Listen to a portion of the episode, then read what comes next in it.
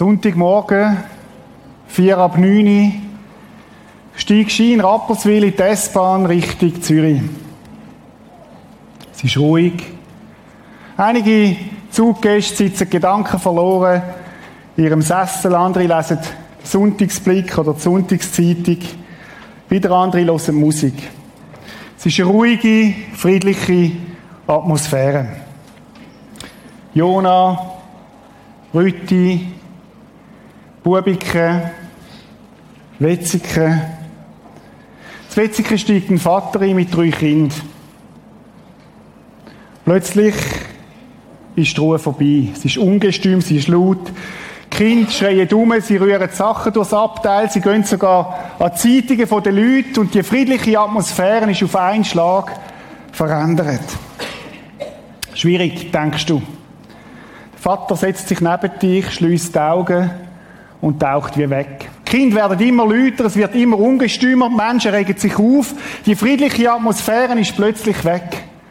Und du merkst auch bei dir, wie so langsam der Puls steigt und du dich aufregst.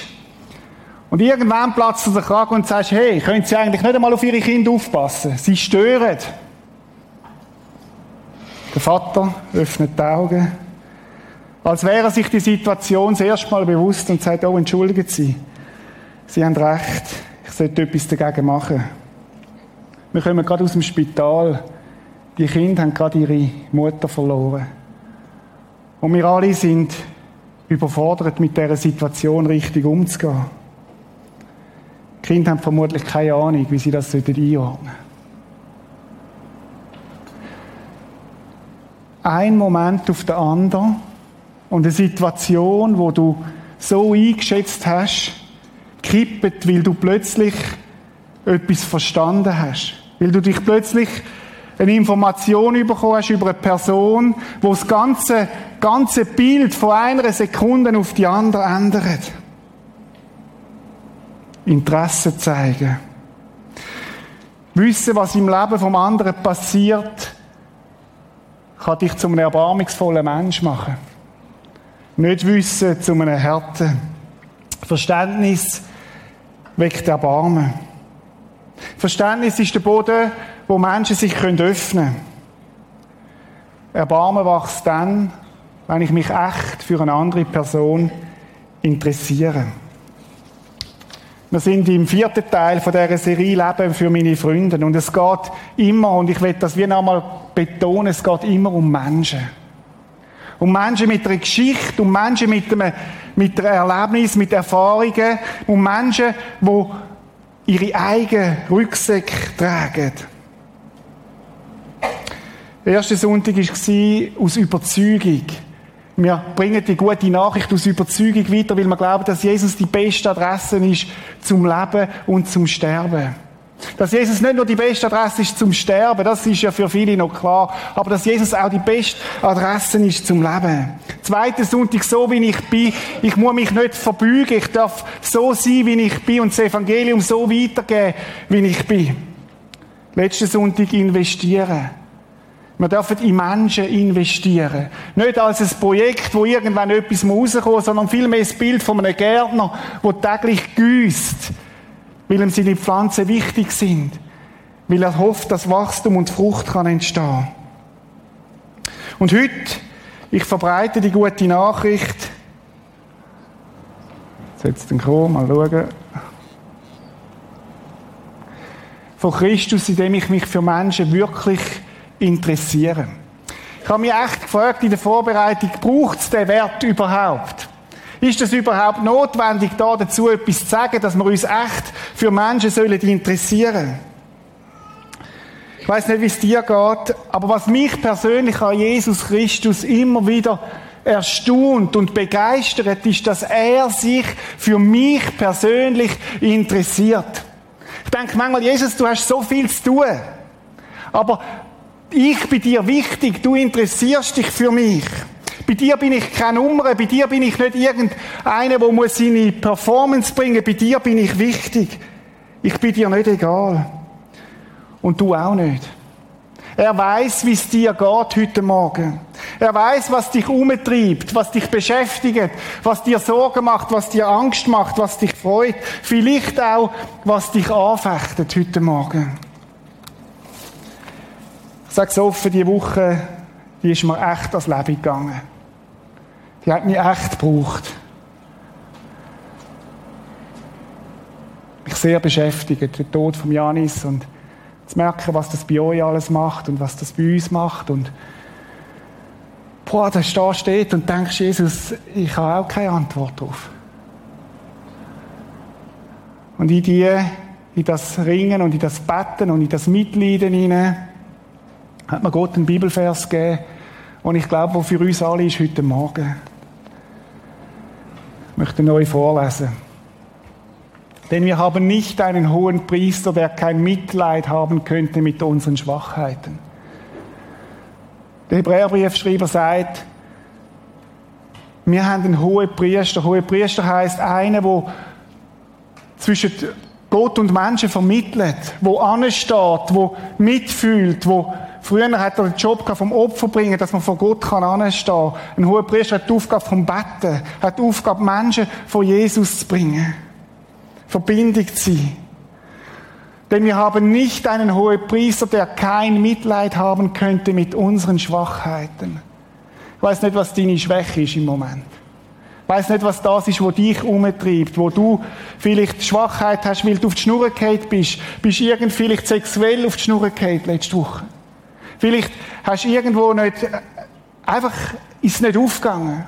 Vielleicht hat er ist im Moment. Und da heißt es, wir haben einen, der mitleiden kann mit uns. Vielleicht bist du enttäuscht über dich selber. Vielleicht bist du angefochten, fühlst dich allein unverstanden. Und da heißt es einer, der uns verstehen kann. Und Schwachheiten, da hat die ganze Palette Platz vor allem. Das ist einer, der dich in deiner Situation begreift. Und es geht dann weiter, sondern der in allem gleich wie wir versucht worden ist. Weißt du, was das heißt?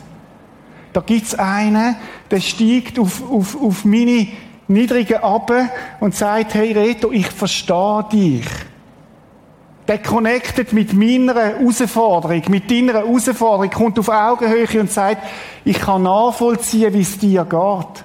Ich kann verstehen, was dich umtreibt. Ich kann begreifen, dass du leidest. Ich verstehe dich. Und dann heißt es, doch ohne Sünde. Er ist standhaft geblieben. Denn wir haben nicht einen hohen Priester, der kein Mitleid haben könnte mit uns. Und ich habe den Auftrag von Jesus gefasst, für heute Morgen dich zu fragen, in seinem Namen, wie geht's dir?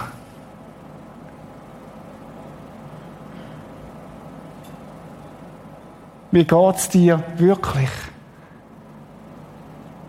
Was treibt dich um? Was beschäftigt dich? Weil Jesus interessiert's.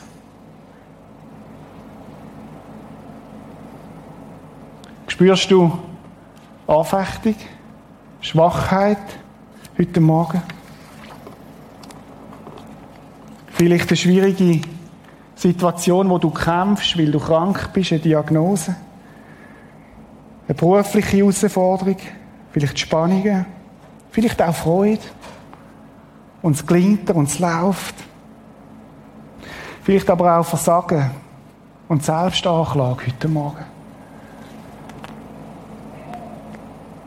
Meine Frage ist, was machst du damit? Was machst du mit all diesen, diesen Gefühlen, diesen Emotionen, mit all den, mit all diesen Fragen vielleicht auch? Und schauen mal, der Vers geht ja noch weiter. So lasst uns nun mit Freimütigkeit, das heißt mit freiem Mut, hinzutreten zum Thron der Gnade. Wir dürfen mit Mut und mit Freiheit angehen zum Thron, wo Jesus sitzt, damit wir Barmherzigkeit erlangen und Gnade finden zu rechtzeitiger Hilfe. Boah. Das ist eine aktive Handlung. Ich darf aufstehen und ich darf zu dem Thron angehen und sagen, Jesus, da bin ich. Da bin ich mit all meinen Gefühlen, mit all meinem Unverstehen, mit allem, was ich nicht einordnen kann. Und Jesus sagt, schau, ich habe etwas parat für dich. Ich gebe dir meine Barmherzigkeit. Barmherzigkeit heißt mein Erbarmen, mein Verständnis, meine Liebe für dich. Vielleicht bist du herausgefordert mit einem Kind in deiner Familie. Wir sehen ja nur immer an uns an. Und Gott sagt, ich trete zu dir an mit meinem Erbarmen, mit meiner Barmherzigkeit für dich. Will ich mitempfinden, will ich mitleiden mit dir.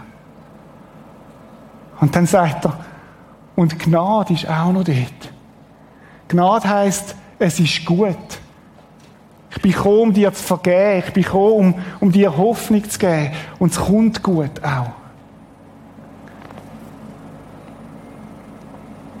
Ich habe den Eindruck, wir sollten einen Moment der Stille haben, wo jeder von uns bei Jesus ist mit dieser Frage, wie geht es dir? Und wo Jesus wie sagt, ich möchte, ich habe dich heute hier gebracht oder ins Kino, weil ich einen Moment mit dir zusammen sein Exklusiv. Zwar in der Masse da, aber ganz exklusiv mit dir allein. Lass uns einen Moment einfach mit dieser Frage bei Jesus sein.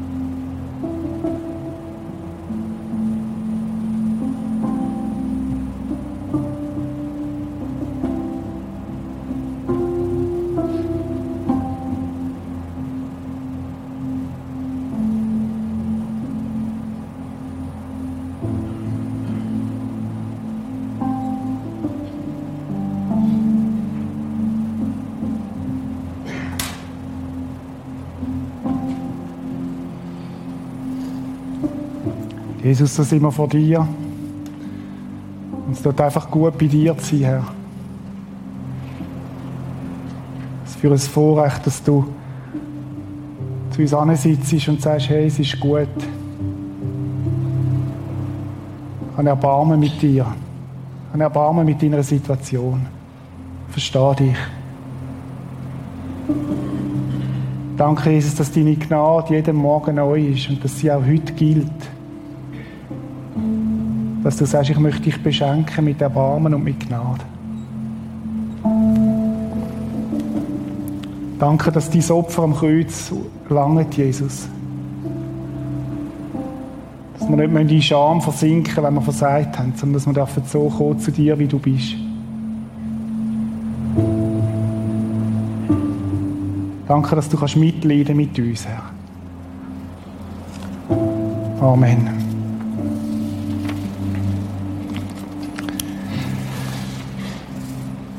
Es tut so gut, bei Jesus zu sein im Moment. Er interessiert sich für uns und wir haben gesagt, wir geben die gute Nachricht von Jesus weiter, indem wir uns echt für Menschen interessieren. Der Peter Brütsch hat letzten Sonntag das, die Geschichte vom barmherzigen Samariter, wo ja so eindrücklich ist, wie der Mann seinen Alltag unterbrechen lassen hat und in der in, dem, in die andere Person echt angenommen hat, sie geliebt hat, sie investiert hat. Und wir möchten heute ein bisschen weiterfahren, weil es ist sehr nah bei dem vom letzten Sonntag zusammen, das Interesse zeichnen. Wenn wir von jemandem lernen können, wie man echtes Interesse zeigt für Menschen, dann ist es Jesus. Weil Jesus sich für Menschen interessiert. Und wir möchten heute Morgen lernen, wie können wir das machen, wie können wir das, wie können wir von ihm lernen, wie man sich echt für Menschen interessiert. Ich möchte eine Begegnung rausnehmen aus dem Matthäus 9. Da heißt, und als Jesus von dort wegging, er ist gerade die Situation gewesen, wo er beim Petrus im Haus den Gelähmten geheilt hat und wo heißt, und wo er von dort weggegangen ist, sah er einen Menschen am Zoll sitzen, der hieß Matthäus. Die Bibel ist so voller Details, wo man so schnell überlegen, überlesen. Wir müssen mal schauen, was da steht. Da heißt, Jesus hat ein Mensch gesehen. Das heißt nicht, Jesus hat Massen gesehen von denen, die am Zoll gestanden sind, sondern Jesus hat ein Mensch gesehen. Jesus geht es immer, immer um den Einzelnen, um den einzelnen Mensch. Er kennt ihn sogar mit Namen. Und der Matthäus ist es gewesen. Und wisst ihr, was Jesus macht? Er hat den Mensch angesehen. Und wer von Jesus angesehen wird, ist eine angesehene Person. Wer von Jesus angesehen wird, ist eine angesehene Person. Und darum bist du eine angesehene Person von Gott, weil er dich anschaut. Er sieht ihn konkret am Zollhaus sitzen, nicht irgendwo. Und er geht zu einem Mann.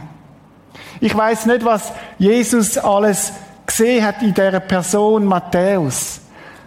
Aber da ist etwas passiert zwischen Matthäus und ihm. Da ist irgendein Funke gesprungen. Folglich hat Jesus gesagt, hat zu ihm geredet, hat ihn angeredet und hat gesagt, folge mir. Zwei Worte. Ist noch eindrücklich, wenn das so ist.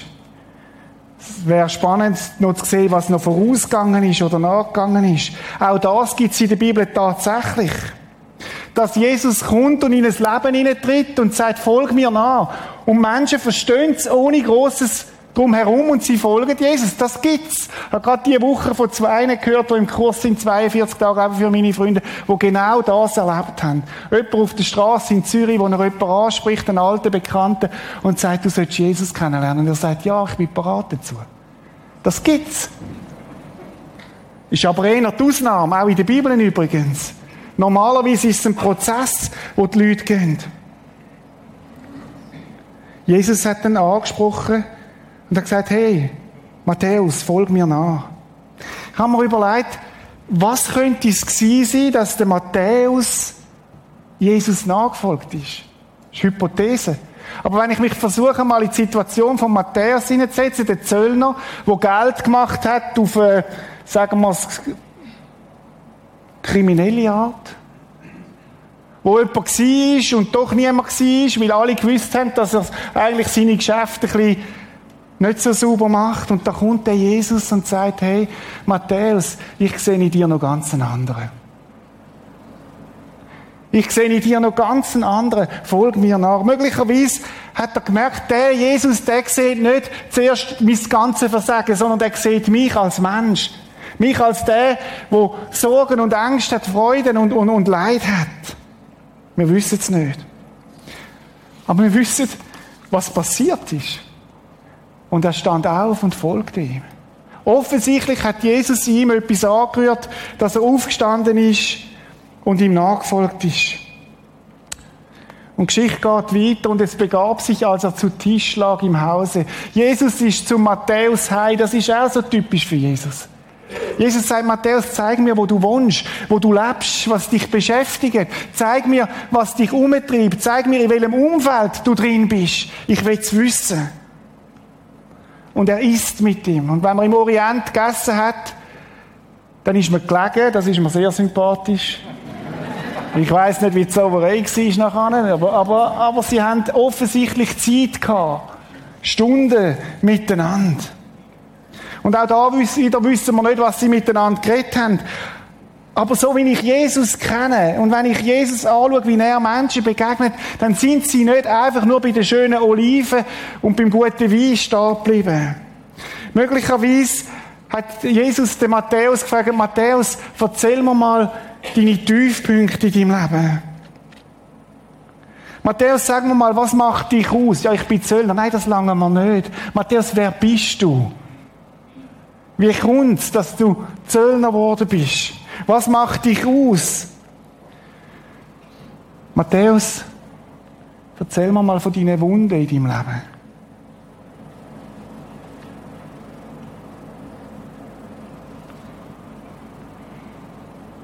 Ich kenne kein Leben, wo es keine Wunden gibt. Ich kenne kein Leben, wo alles immer nur super happy, clappy gelaufen ist. Vielleicht hat Jesus auch gefragt, Matthäus, wo stehst du auf deiner geistlichen Reise? Wo stehst du auf dieser Reise mit Gott am Vater? Wir wissen es nicht, aber ich denke, dass Jesus in die Tiefen vordrungen ist. Und dann geht es weiter und dann heißt es, und siehe, da kamen viele Zöllner und Sünder und lagen zu Tisch mit Jesus und seinen Jüngern. Was für eine Gemeinschaft. Matthäus hat ein offenes Haus gehabt, da ist man gern gewesen. Und es ist interessant, dass beschrieben ist, Zöllner und Sünder, die Wörter kann man austauschen, sind eigentlich überdeckungsgleich. Wer ein Zöllner war, ist ein Sünder. Nicht jeder Sünder ein Zöllner. Aber so schon. Ist jedem klar die haben es eigentlich verbockt. Und Jesus mit drin. Jesus mit drin. Und das begeistert mich an Jesus. Der hat offensichtlich keine Berührungsängste gehabt. Er hat offensichtlich nicht gedacht, oh, da wird ich dreckig, das könnte ja ansteckend sein, wenn ich mit denen zusammen bin. Sondern Jesus hat sich, glaube ich, pudelwohl gefühlt. Man weiß ja von der Ross, dass das Ross nur ablehnt, wenn sie sich wohl fühlt. Jesus ist kein Ross, aber er ist gelegen. Er ist dort, sie hat sich wohl gefühlt. Und hat Gemeinschaft mit ihnen. Und ich glaube, Jesus hat Fragen gestellt.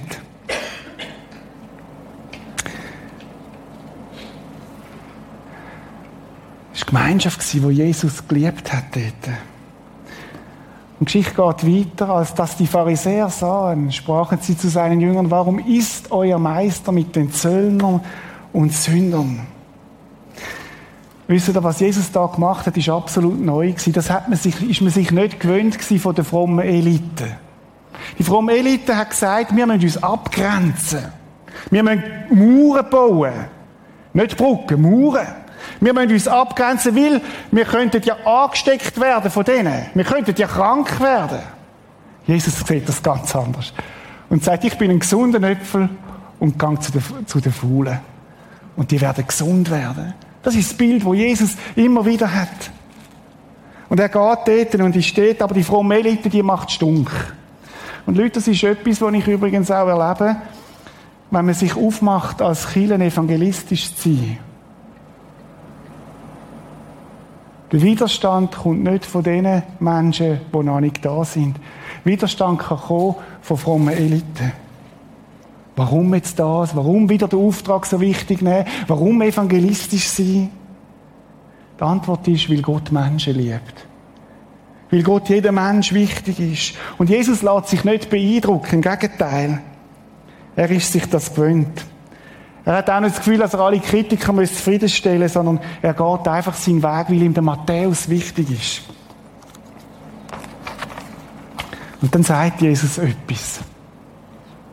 Als das Jesus hörte, sprach er, die Starken bedürfen des Arztes nicht, sondern die Kranken. Das ist irgendwie eine heisse Aussage von Jesus. Er sieht Menschen und dann sagt er, offensichtlich gibt es bei euch solche, die brauchen keinen Doktor. Offensichtlich sind das die, wo, wo, wo einen Arzt nicht brauchen, die es nicht nötig haben, die es lieber selber machen, wo Gott nicht braucht. Offensichtlich ist das so. Und man kann es natürlich so verstehen, dass man sagt, ja, die Zöllner, die brauchen Jesus. Aber hat er den anderen nicht auch einen Spiegel vorgehebt und gesagt, sind ihr so gesund? Sind ihr so gut, dass ihr keinen braucht, wo sich um eure Verletzungen, um eure Wunden, um eure Schuld kümmert? Könnt ihr das wirklich selber? Und wenn das selber machen? Krank sein. Haben ihr gewusst, dass Kranksein nur eine Frage ist von der Diagnose? Kürzlich hat mir ein Arzt gesagt, weisst du, praktisch jeder Mann, der stirbt im hohen Alter, hat Prostatakrebs. Man hat es nur nicht herausgefunden. Könnte es sein, dass wir alle krank sind, aber manchmal so tun, als wären wir es nicht?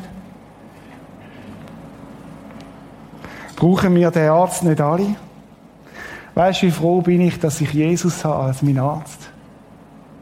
Weißt du, wie froh bin ich, dass ich mit meinen Schwächen, mit meinen Grenzen, mit meinen Versagen zu Jesus kann? Bist du wirklich so gesund, dass du den Jesus einfach kannst weglassen Dass du sagst, ich brauche ihn nicht, ich schaffe das alles allein. Bist du wirklich so gesund? Jesus geht weiter und er sagt, Geht aber hin und lernt, was es heißt, ich habe Wohlgefallen an Barmherzigkeit und nicht am Opfer. Boah, was für ein Satz. Was für ein Satz. Ich habe Wohlgefallen an Barmherzigkeit und nicht am Opfer. Auf Deutsch gesagt heißt das Leute vergessen alle Opfer. Was mir gefällt, ist eure Barmherzigkeit euer Mitleid, euer Erbarmen, das ist es, was ich suche bei euch. Barmherzigkeit kann man übersetzen mit Erbarmen, mit Mitleid. Ich und du, wir brauchen Gottes Barmherzigkeit. Und weißt du, was ist der Schlüssel? Eine barmherzige Person öffnest du gern dein Herz. Und dann sagt Jesus seinen Jünger, seinen Nachfolger, sind barmherzig. Ich habe mich gefragt, ist das das Markenzeichen unserer Kirche? Barmherzigkeit, Erbarmen, Miteinander und darüber raus. Jesus sagt, ich bin gekommen, die Sünder zu rufen, nicht die Gerechten. Weißt du, was das heißt? Das heißt, Gott vergibt alles. Er schenkt allen Menschen 100% eine neue Chance, immer wieder. Er schenkt seine Barmherzigkeit jedem, wo ihn darum bittet. Und sind wir ehrlich, für Gott ist das kein Problem, aber für uns manchmal. Dass wir denken, was dem auch, schon wieder. Das geht doch nicht. Der soll mal beweisen, dass er Gnade verdient hat. Was für ein Unsinn ist so ein Satz. Gnade kann man nicht verdienen, kann man sich nur schenken lassen.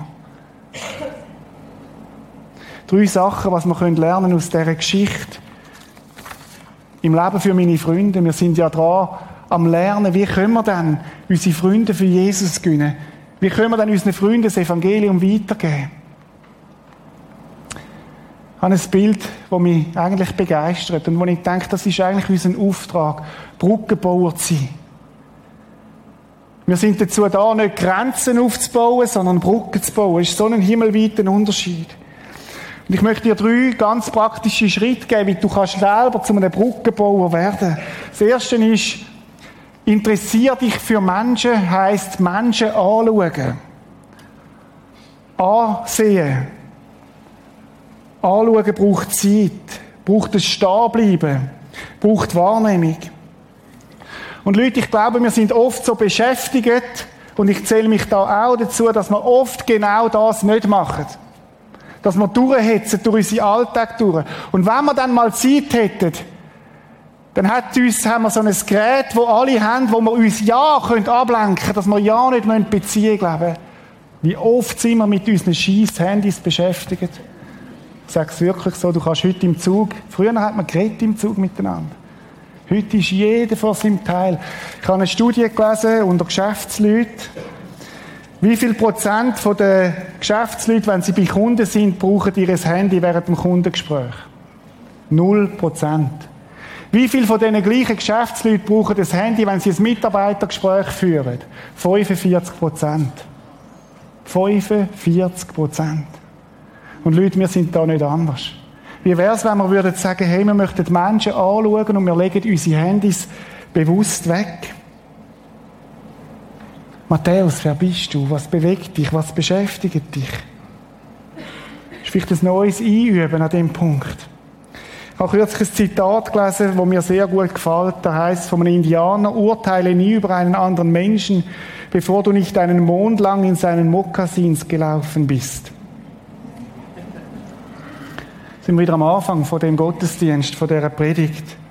Ansehen heißt, ich lasse mich auf den anderen ein. Das kostet Zeit und kostet vor allem auch emotionale Kraft. Ich habe kürzlich eine Unterhaltung mit einem Geschäftsmann. Er hat mir erzählt, wie es im Geschäft läuft und was er alles macht. Und plötzlich sagt er so, während dem Erzählen, und übrigens bin ich zur Zeit gerade in der Scheidung und ist dann weitergegangen, was gerade wieder läuft. Es war ein Sekundenbruchteil. Und ich habe gemerkt, entweder nehme ich das jetzt wahr, was er mir gesagt hat, oder ich lasse, ich lasse mich darauf ein, oder ich gehe einfach weiter hat mir einen Sekundenbruchteil sein Herz aufgetan. Ich habe ihn dann gefragt, als er mal fertig war, habe ich gesagt, du, ist ja ganz schön schwierig, was du gerade erlebst. Hat er zweimal leer geschluckt und hat gesagt, du bist einer der Ersten, der mich das fragt. Man dann erzählt, dass seine Schwiegereltern, seine Eltern Angst haben, was Kille darüber denkt aber sich niemand interessiert, wie es ihm geht in dem hinein. Wow. Sekundenbruchteil vom Dasein, vom Wachsein, vom Wahrnehmen. Echte Wertschätzung heisst, ich sehe dich an, ich nehme dich wahr. Ich stehe in deine Schuhe hinein. Urs, darf ich mal deine Schuhe haben? Und Krettig ist mir deine auch mal. Oder das ist ein Urs Jäger seine Schuhe. Ich kenne den Urs ein bisschen. Ist im Management bei der Firma Sicker. Ich dachte, ich will mal in deine Schuhe reinstehen. Leck, hast du kleine Füße.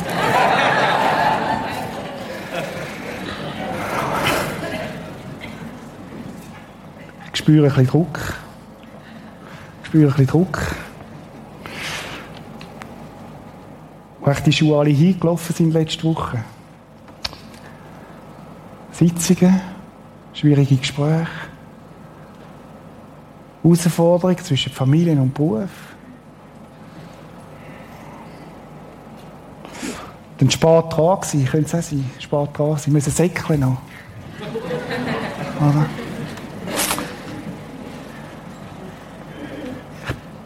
In seine Schuhe hineinstehen heisst, ich fange an, mich mit dem Urs Jäger auseinanderzusetzen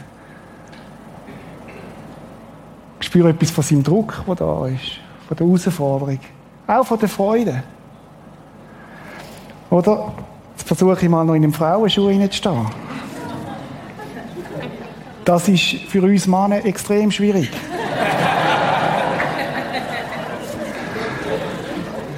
Nein, wirklich. Vielleicht bin ich der einzige Mann, der das manchmal schwierig findet. Aber es ist, das ist herausfordernd. Erstens ist er mir viel zu klein. Da ist eine Wärme da, spüre ich.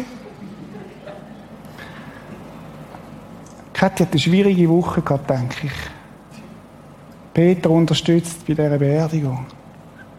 Dann macht sie auch noch selber etwas bei einem. Jetzt fange ich an, mit, mich mit der Kathi echt auseinanderzusetzen. Was, was hat sie getragen diese Woche? Was beschäftigt sie? Das ist nur ein Moment, wo ich in dem Schuh stehe.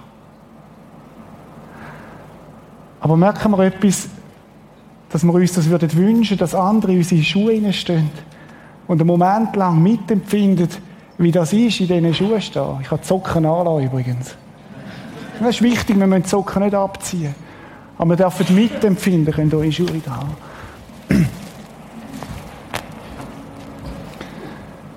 wo andere bei dir in die Schuhe stehen. Mitfühlen. In die Schuhe vom anderen stehen heisst, ich komme zu dir in deine Welt, ich komme so näher an, ich lade mich auf dich ein.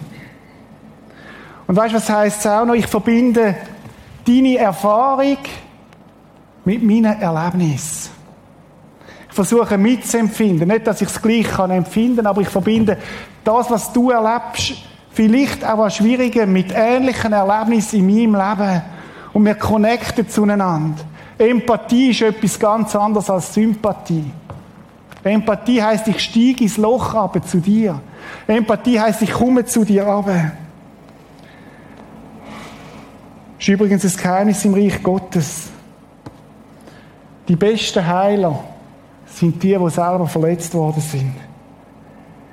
Menschen, die Geschichte am besten verstehen können, sind Menschen, die selber durch das durch sind. Ansehen hat auch etwas zu mit aktivem Zuhören, mitgehen, mitverstehen, Resonanz spüren. Und dann wächst Erbarmen. Dann wächst Erbarmen. Dann wächst ein Herz von Barmherzigkeit. Dann ist es plötzlich nicht mehr nur eine Nummer, ja, die Frau soll doch nicht so tun und der Urs soll sich doch nicht so verhalten. Nein, dann komme ich auf seine Ebene und ich verstehe ihn. Wir sollten ein Stück weit in die Schuhe der anderen stehen und dabei die eigenen Socken tragen. Das ist der erste Schritt, sich über Menschen interessieren, so wie es Jesus da hat. Menschen ansehen. Das Zweite, sich für Menschen interessieren heißt Anteil nehmen, Fragen stellen und auch Anteil geben. Das vorhin erwähnt, von dem Mann, der in der Scheidung gesteckt ist. Jesus ist heimgekommen, hat sich interessiert.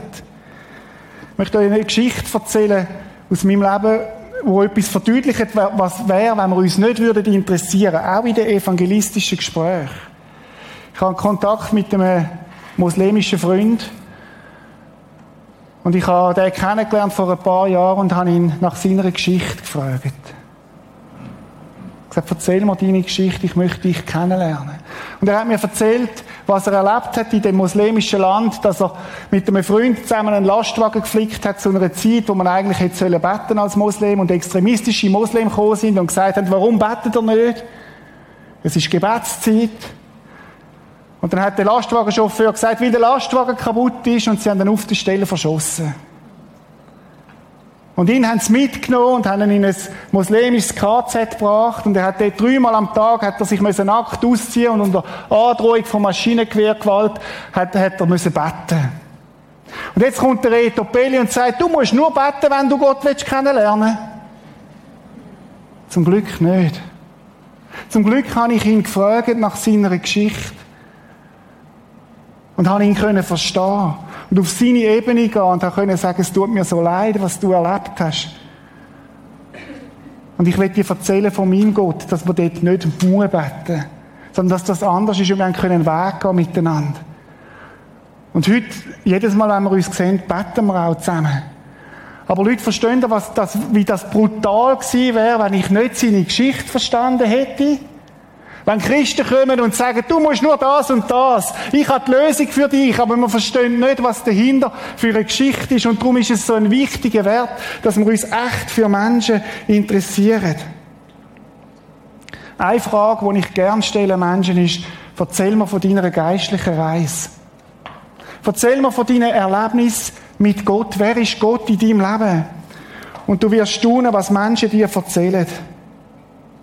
Manchmal erzählen mir den Menschen, dass sie intellektuelle Barrieren haben. Dass sie zwar würden gerne an Gott glauben, aber dass sie das und das nicht verstehen, nicht können einordnen. Wie gut, wenn sie das erzählen. Wie gut kann man anders auf sie eingehen, wenn ich darum weiß. Manchmal sind es auch Risse und Verletzungen. Nur wenn ich eine Geschichte kenne, kann ich auch echt Anteil nehmen. Und übrigens auch Anteil geben. Ich glaube, wir sollten uns viel verletzlicher machen auch und auch mal von unseren Rissen erzählen. Übrigens, wenn du willst, dass dein Gegenüber von seiner Oma erzählt, erzähl von deiner. Es wird ihm helfen, sich zu öffnen. Das ist das Zweite. Sich echt interessieren für Menschen heisst Anteil geben. Und das Dritte, Sich echt interessieren bewirkt Barmherzigkeit. Geht aber hin und lernt, was das heißt. Ich habe Wohlgefallen an Barmherzigkeit und nicht am Opfer. Ich bin gekommen, die Sünder zu rufen und nicht die Gerechten. Ich habe vorhin gesagt, dass manchmal, manchmal Menschen schwierige Sachen erlebt haben mit Gott oder vielmehr auch mit der Kirche. Ich möchte euch ein Erlebnis erzählen, das ich hatte während meinem Studium. Ich habe damals viel oder ab und zu mal einen Leserbrief geschrieben. Ich finde das übrigens heute noch gut, wenn Christen sich auch mal beteiligen an öffentlichen Diskussionen. Und dort ist im, im, damals im Facts ein Bericht von Managern, wo die Sterne befragen, wenn sie sollen ihre, ihre neuen Produkte lancieren. Und ich habe dann geschrieben, einen einfachen Leserbrief und habe geschrieben, liebe Manager, befragt doch nicht die Geschöpfe, sondern geht zum Chef direkt. Der CEO weiß es besser, irgend so. Und dann hat mir einer, habe ich einen Brief zugeschickt bekommen, wunderschön geschrieben, da steht, ist äh, handgeschrieben, ein Brief, da steht drin, lieber Herr Pelli, oder sehr geehrter Herr Pelli, Ihr Christen müsst immer euren Mist dazugeben, wenn es um Esoterik geht. Ziemlich puh, aggressive Brief so. Herzliche Grüße sowieso. Oder freundliche Grüße, weiß nicht. Und dann habe ich gedacht, was mache ich jetzt mit dem? Und ich habe einen Brief geschrieben und habe dem Mann zurückgeschrieben und habe gesagt, sehr geehrter Herr Bernauer, so hat er geheißen, danke für Ihre, Ihren Brief. Ich würde Sie gerne kennenlernen. Können wir uns treffen? Es ist kein fünf Tage gegangen, Brief zurückbekommen. Lieber Herr Pelli, ich schreibe immer, wenn Christen Leserbriefe schreiben. Seit Jahren. Noch nie hat ein Christ darauf reagiert. Ich komme gern zu Ihrem Treffen.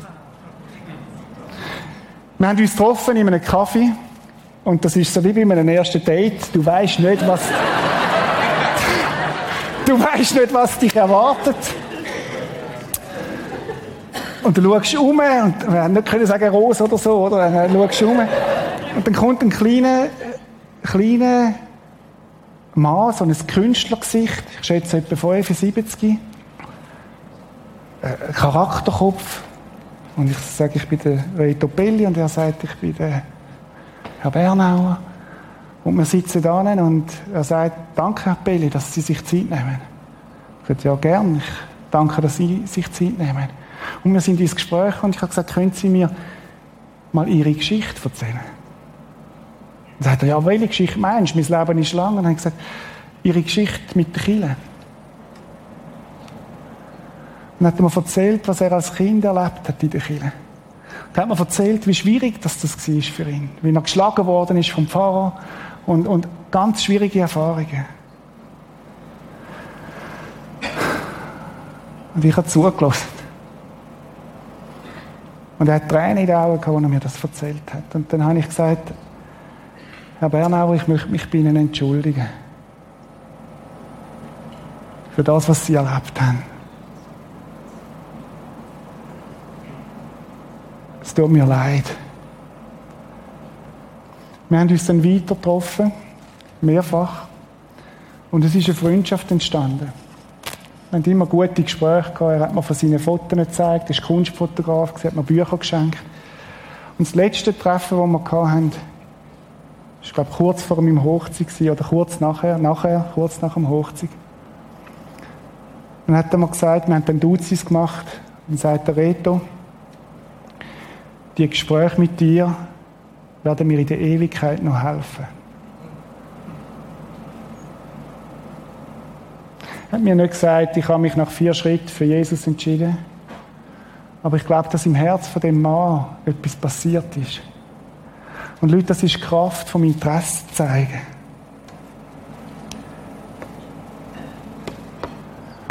Ich habe Wohlgefallen an Barmherzigkeit und nicht an Opfer. Kirchen ist nicht in der Welt, um zu verurteilen, sondern um Begegnung mit dem Gott zu schaffen. Das ist unser Auftrag. Ich möchte zusammenfassen, drei Sachen, die du machen kannst, bei echtes Interesse zeigen.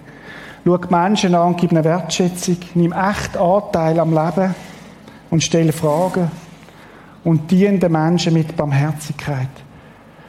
Weißt du, wenn einmal Verletzung da ist, dann kann ich auch reagieren. Dann kann man auch darauf eingehen, kann mit dieser Barmherzigkeit kommen, mit dieser Vergebungsangebot, kann darüber reden, dass Gott anders ist, kann für Leute beten. Aber wenn ich einfach darüber wegfahre, ist das gar nicht möglich. Ich komme zum Schluss und ich möchte euch einige Vers vorlesen aus dem 1. Korinther 13, wenn ich meinte, wo sehr gut passen. Das Wichtigste ist die Liebe. Wenn ich in allen Sprachen der Welt, ja mit Engelszungen reden kann, aber ich habe keine Liebe, so bin ich nur wie eine dröhnende Pauke oder ein lärmendes Tambourin. Wenn ich in Gottes Auftrag prophetisch reden kann, alle Geheimnisse Gottes weiß, seine Gedanken erkennen kann und seinen einen Glauben habe, der Berge versetzt, aber ich habe keine Liebe, so bin ich nichts. Selbst wenn ich all meinen Besitz an die Armen verschenke und für meinen Glauben das Leben opfere, aber ich habe keine Liebe, dann nützt es mir gar nichts. Liebe ist geduldig und freundlich.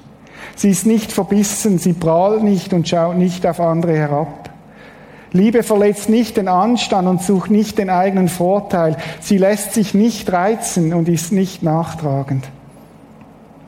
Sie freut sich nicht am Unrecht, sondern sie freut sich, wenn die Wahrheit siegt. Liebe ist immer bereit zu verzeihen.